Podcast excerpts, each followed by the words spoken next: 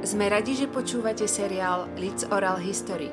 Vitajte. V dnešnej časti budeme pokračovať v počúvaní autentických spomienok Dušana Mitanu, tentokrát o jeho publikačných začiatkoch v mladej tvorbe a prvom stretnutí s osamelými bežcami.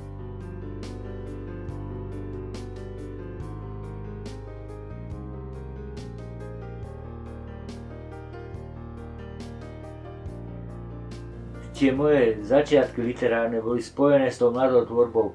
Ja som napríklad čítal tú mladú tvorbu, ja som býval v Moravskom Lieskovom, chodil som na SVŠku na, do Nového mesta nad Váhom, to SVŠka, však to mladí už ani nevedia, to je stredná všeobecná vzdelávacia škola, vlastne také niečo ako gymnázium, teraz by to malo byť. No tam som začal čítať, nemal som žiadny iný kontakt s literatúrou slovenskou, tam som začal čítať tú mladú tvorbu to predávali, to si pamätám, na železnicej stanici, že v stánku proste. A to sa mi, no to, a to ma oslovilo, lebo tam boli väčšinou ta, takmer moji takí generační druhovia, takí spriazňaní, vtedy tam, a už som tam čítal du, Dušana Dušeka, Petra, Petra Glocku, alebo čo. A pi, čo, čo najviac, čo ma oslovilo teda, to boli osamelí bežci. Proste. Oni tam vtedy uh, uverejňovali aj básničky, aj manifesty.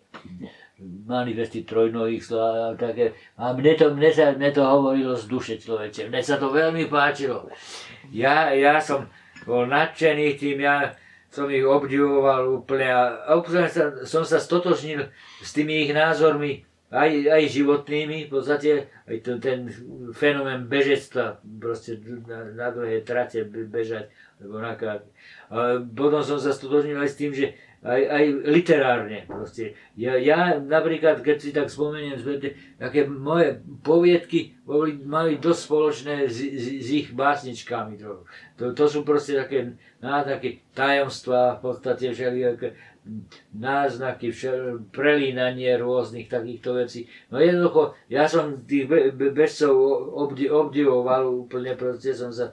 A tak som sa s nimi skontaktoval, predstav si, to bola taká zaujímavá vec, že raz e, Daňo Okali, no však poznáš to, tým pádom aj napadol aj celý o, skupinu osamelých bežcov, to bolo také, no proste mne sa to vonkoncom nepáčilo a ja fakt som mal pred maturitou, ani som a literatúra, no to vieš, že tam literatúra sa na, na stredných školách učila, boli, boli, boli hodiny literatúry, ale to bolo to povinné čítanie, čo sme a priori úplne teda zamietali. Tak ja sa teraz paradoxne som sa ocitol v povinnom čítaní. no, tak ja som len cez tú mladú tvorbu mal e, proste tie kontakty. A potom, keď ten Okáli hento napísal, No tak ja som e, jednoducho napísal do, do, do pravdy, to vyšlo vo vtedajšej pravde. No ja som napísal taký, e, taký otvorený, by som to formou otvoreného listu proste, ale bol to taký tam o osamelých besoch, kde som vyjadril teda svoju, svoju sympatiu k osamelým bescom, no aj obdiv, a zároveň to, to bolo aj takou polemikou s, tým, s Okálím. No a tak, sa vlastne takto, pr, prvý raz som sa s nimi dostal do kontaktu takto písomne, lebo ináč som ich samozrejme nepoznal. Ja som býval, Peter býval v Bratislave, Ivan v Bratislave, druhý Ivan Mikuláši. No a po, potom proste, keď to som, ja som zač, začínal, začal tak, že keď som si prečítal tie také poviedky, čo boli v mladej tvorbe, tak ja pri všetkej svojej skromnosti som si povedal, ale však také niečo by som aj ja vedel napísať možno. Tak som, tak som skúsil niečo napísať, ale napísal som, vtedy existovali tiež také e, pre začínajúcich autorov súťaže.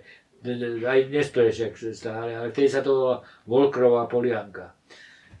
A tam som poslal jednu povedku Oáza s jabloňami, No a tam dostala nejakú cenu, ale čo bolo pre mňa najdôležitejšie, mladá tvorba ju prebrala proste a uve, uverejnila ju proste v časopise.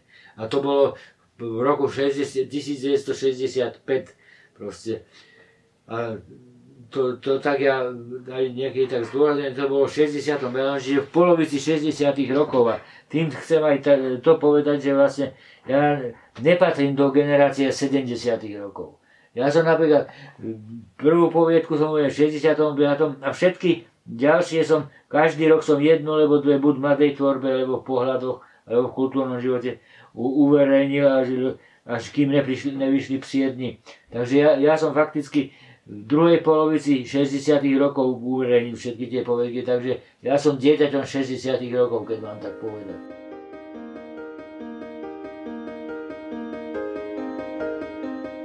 Počúvali ste ďalší diel zo série podcastov Leeds Oral History.